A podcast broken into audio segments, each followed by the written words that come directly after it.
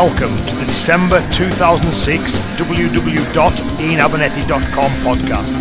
In this month's podcast, the keys to understanding kata.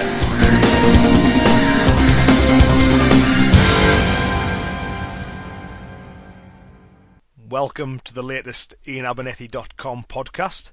And as you've just heard, we have a new piece of uh, title music this month. Um, and again, that was provided by Colin Scott of, of Nightshift Music, and I'm very grateful to Colin for that uh, powerful introduction.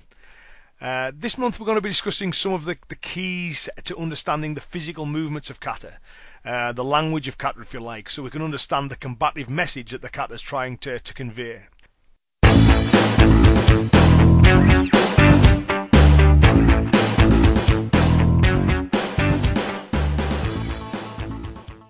The first key uh, to understanding kata is to know that kata applications are designed to end a confrontation there and then. So any application that would leave the opponent able to uh, continue a fight is incorrect. Now there's two essential ways in which the kata uh, gets you into this, this position where the, the fight is effectively over. Uh, and one is it just completely incapacitates the opponent, so it, it's kind of knocked them out cold, you know. Uh, the second one is that it's just put you in a position where the opponent is effectively at your mercy because you have a massive advantage. So uh, as an example, you'll see throwing techniques in kata.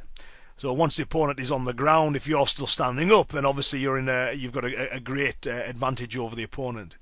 Um, so the kata, at the very least, leaves you in a position where you have a massive advantage. Now, all kata movements will do three things. Uh, they will create advantage, they will maintain advantage, and they will exploit advantage. So uh, kata's not a, um, the fighting techniques of the kata isn't reactive, it's very proactive and very preemptive. And once an advantage has been gained, it will press the advantage until the fight is concluded. Um, so any kata interpretation which would allow the opponent back into the game um, is incorrect. The second key to understanding kata is to know that all parts of a movement are significant. Um, hands are not placed on the hips or wound up before a movement as uh, a preparation for the following technique. Uh, no movement is without purpose, and a good application must take every single part of the movement into consideration. Uh, now in particular, the uh, application of uh, hikate, or the pulling hand, the hand that's on the hip, that must also be considered. Um, in Gichin Funakoshi's nineteen twenty-five book, Rentan Goshin Karate Jutsu, Um, there's a short paragraph devoted to the use of hikate, and he writes that uh, the meaning of hikate, or, or pulling hand, is to grab the opponent's uh, hand and pull it whilst twisting as much as possible, so that the body of the opponent is forced to lean against the defender. So it would seem that the true meaning of hikate is to control the opponent's limbs such that the opponent becomes unbalanced. Um, and that's one of the key uh, key functions of uh, the, the, the, the non-striking hand. If you look at any striking technique in kata, whilst one hand is obviously hitting, the other hand will be doing one of two things, and one, as we've just discussed, is to control the opponent's limbs and clear obstructions. If you were to strike the opponent, um, get a punch into the face, it's quite common that they'll fling their arms up in order to protect their head.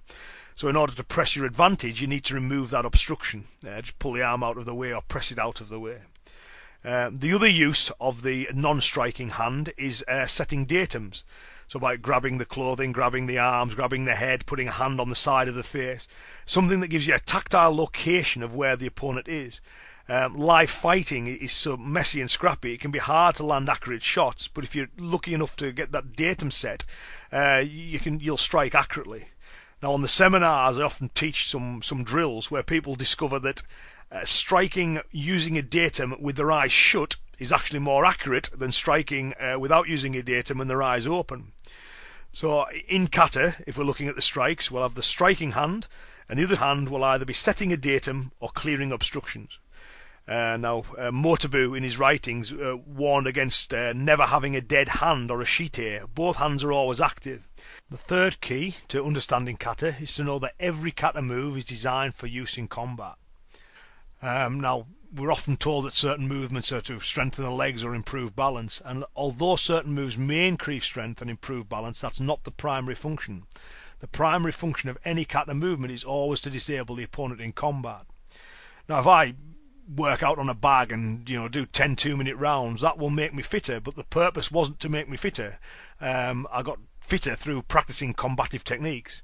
So while the kata may indeed improve balance and make you stronger, you're using combative techniques to do that. So every single movement's primary function is just disable an opponent in combat. Uh, the fourth um, key is to understand that the angles at which the techniques have been performed in the kata are important. Now, if you've got two people training together and you're performing a technique at forty-five degrees, that's that's easily recorded simply because you've got two people, which means you've got two points, you've got two points, you've got a line, and you can record an angle. Uh, when you're reenacting those um, combative techniques on your own, you don't have the second person by which to define the angle. So the only thing you can do is to use your previous position or the embisen of the kata, uh, the centre line of the kata.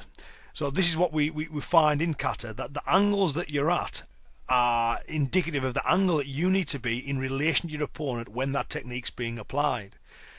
Um, now, Mabuni, I think it was Mabuni, wrote that uh, the eight angles of the kata don't mean the opponent's attacking you from eight angles. So, you know, the information is, is, is there for us. So um, most fights as well, they don't just start, they're normally preceded by some kind of uh, heated verbal exchange, you know. Um, people swearing and shouting in front of one another or trying to intimidate, you know, so only a fool wouldn't turn to face their assailant before kind of blows were exchanged or it got physical. Um, if you didn't and the opponent was at an angle to you, then your awareness isn't what it should be and you're probably going to be taken out of the fight before you even know you're in it. Um, if you are aware that there's a threat coming, and obviously we hope that you are, then you should turn to face the opponent. So the vast majority of kata techniques have the opponent in front of you. There are some that deal with an opponent who slipped behind you, but that's obviously kind of an in-fight thing where the opponent's moved round. Um, so the, the main reason that kata techniques are performed at angles is to instruct the practitioner that they need to be at the angle in relation to the opponent in order for the te- technique to work, or that by moving in the angle, the transfer of body weight will aid the technique's execution. So it's important that you consider the uh, the meaning of the angle when looking at uh, the, the kata, uh, kata application.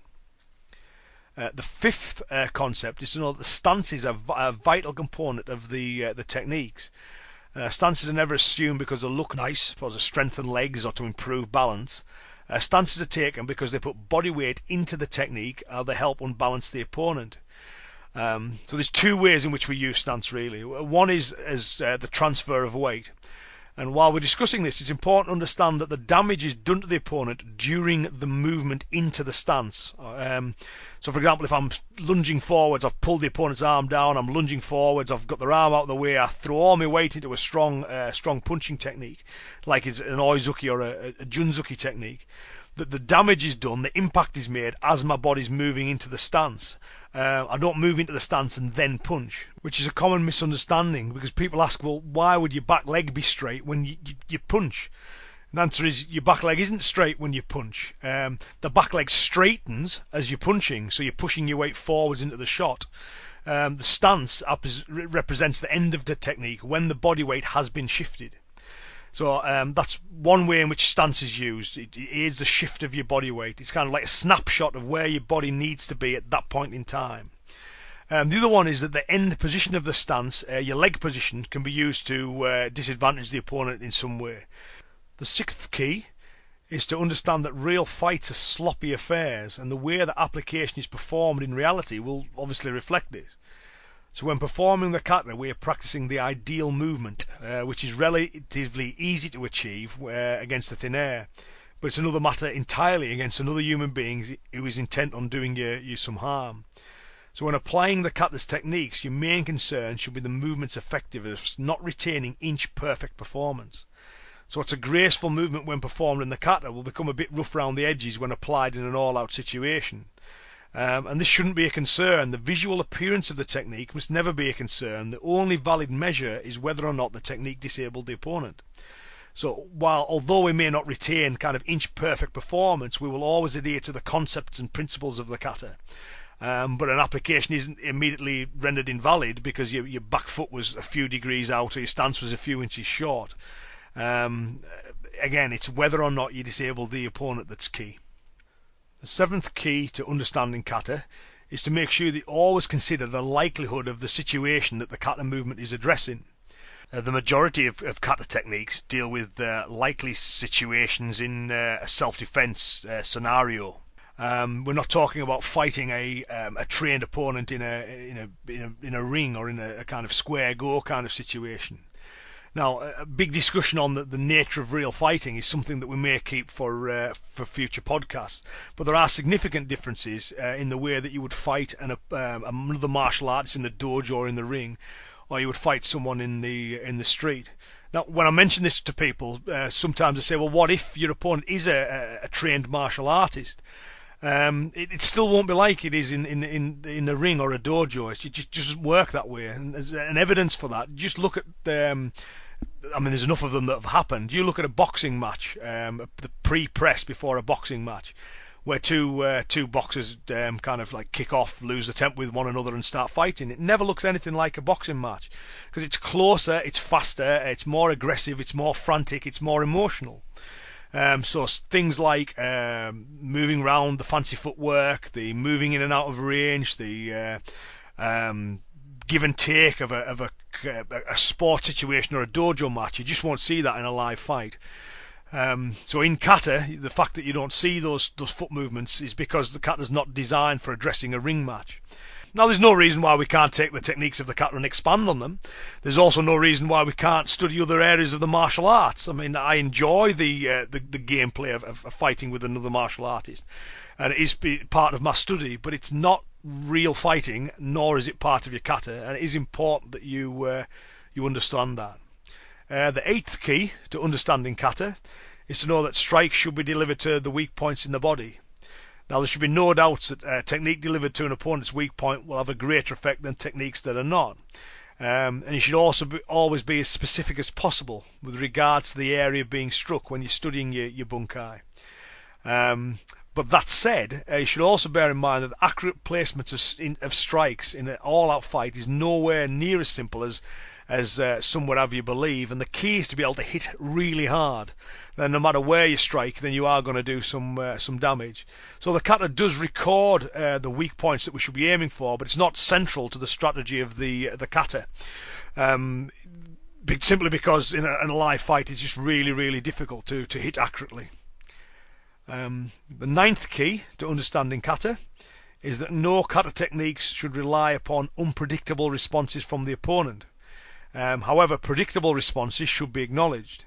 Now, it's quite common to see uh, applications that uh, require the opponent, uh, if you can call them that, to perform a specific uh, set of karate techniques. So, for example, you know, it's at this point when the opponent responds with a back fist, and I'll block it with, you know, whatever. Um, now, that's not the way kata works, because there's no reason why the opponent should uh, respond in that way, uh, and hence this type of application should be um, avoided. So a favourite saying of mine when I'm teaching is that uh, kata applications aren't something you do with a partner, they're something you do to an opponent. They don't require the compliance of the, of the opponent. Uh, now, some responses are predictable and as a result often are taken into consideration by the kata. So, for example, if you apply certain arm locks, the opponent will move in a certain way. Uh, as we've discussed earlier, if you punch a guy, he's likely to bring his arms up to protect his head. Um, if you kick someone in the testicles, they're likely to bend forward from the waist. So a- any um, kata uh, motion is likely to um, acknowledge this and similar um, involuntary actions. The tenth key to understanding kata is to know that there can be many effective applications for any given movement. Now, in some cases, you know, you look at a certain move and there is just one application for it and there's, there's only one way that it can be applied. Uh, in other cases, we have uh, movements that are fairly generic and can be applied in a number of, uh, of different ways. And to me, that's an effective way of training. What it means is that you've got one physical movement that you can apply in uh, lots of different situations. Um, it also means there'll be some variation as to regards how certain movements should be applied, and that that's fine. Um, if your applications are different from what uh, somebody else has shown you, it doesn't automatically mean there's anything wrong with yours or theirs. If the the work and are consistent with the principles we've talked about in this podcast, then uh, I think you can view your application as being uh, being correct. Uh, Master Itosu, who had a huge influence on the way kata is now practiced, uh, once wrote that there are many movements in karate. When you train, you must try to understand the aim of the movement and its application. You have to take into account all possible meanings and applications of the move. Each move can have many applications. So I, I think it is important that we we do look at uh, if there's uh, different ways in which we can apply the uh, the same movement, because I've just said I think that's an efficient way to train. Uh, there will be some movements where they only have one uh, use and one application, but we will have movements that we can use generically. Um, so we have to be careful that we don't discount things um, by having, you know, got one application for a particular movement or having been taught one that we believe that's all there is to the move. Often movements have a bit more uh, depth than that. The eleventh key um, is that we need to uh, endeavour to understand the principles upon which the techniques are based. Um, so the key thing is to get to why techniques work and try and get beyond the simple memorizing of individual techniques and endeavour to fully understand the principles of combat upon which the kata motion is based. Uh, principles are far more in- important than techniques. Uh, principles can be applied in an infinite number of ways, but techniques are spe- uh, specific and hence quite, uh, quite limited. Um, you should aim to be an adaptable and versatile fighter. And if you endeavour to fully understand the principles and learn how to fight in accordance with them, then that's that's what you'll be. So if we concentrate on the principles and the various ways in which they can be applied, that kata becomes a, an inexhaustible supply of martial knowledge, and it's possible to appreciate why the masters of old said it would take more than a lifetime to understand um, a single kata. Um, so... Again, that's very important, is always looking at the principles. Why does the movement work, and what is the movement trying to show me? Um, and then, of course, you can ad- adapt and vary that movement in, all, in accordance with the uh, the underlying principles. And we've touched on some of these in this podcast. We've talked about obstruction removal and datum setting, and their principles. You don't have to necessarily do it in the exact same way shown uh, by the kata. And the twelfth, and for the purposes of this podcast, the final key to understanding kata, is that all applications must be workable in real situations. Um, so when you're looking at the kata, ask yourself uh, the following questions. Um, could this application be applied under stress? Is it simple to use, or does it require too high a skill level? Um, is the application truly practical, or am I settling for the first application I, I was taught or I came across that seemed to fit the kata? Is the technique for use against violent, untrained attacks or predetermined karate techniques? Um, all kata applications should be relatively simple to use because they were designed that way. They need to be that way to be effective.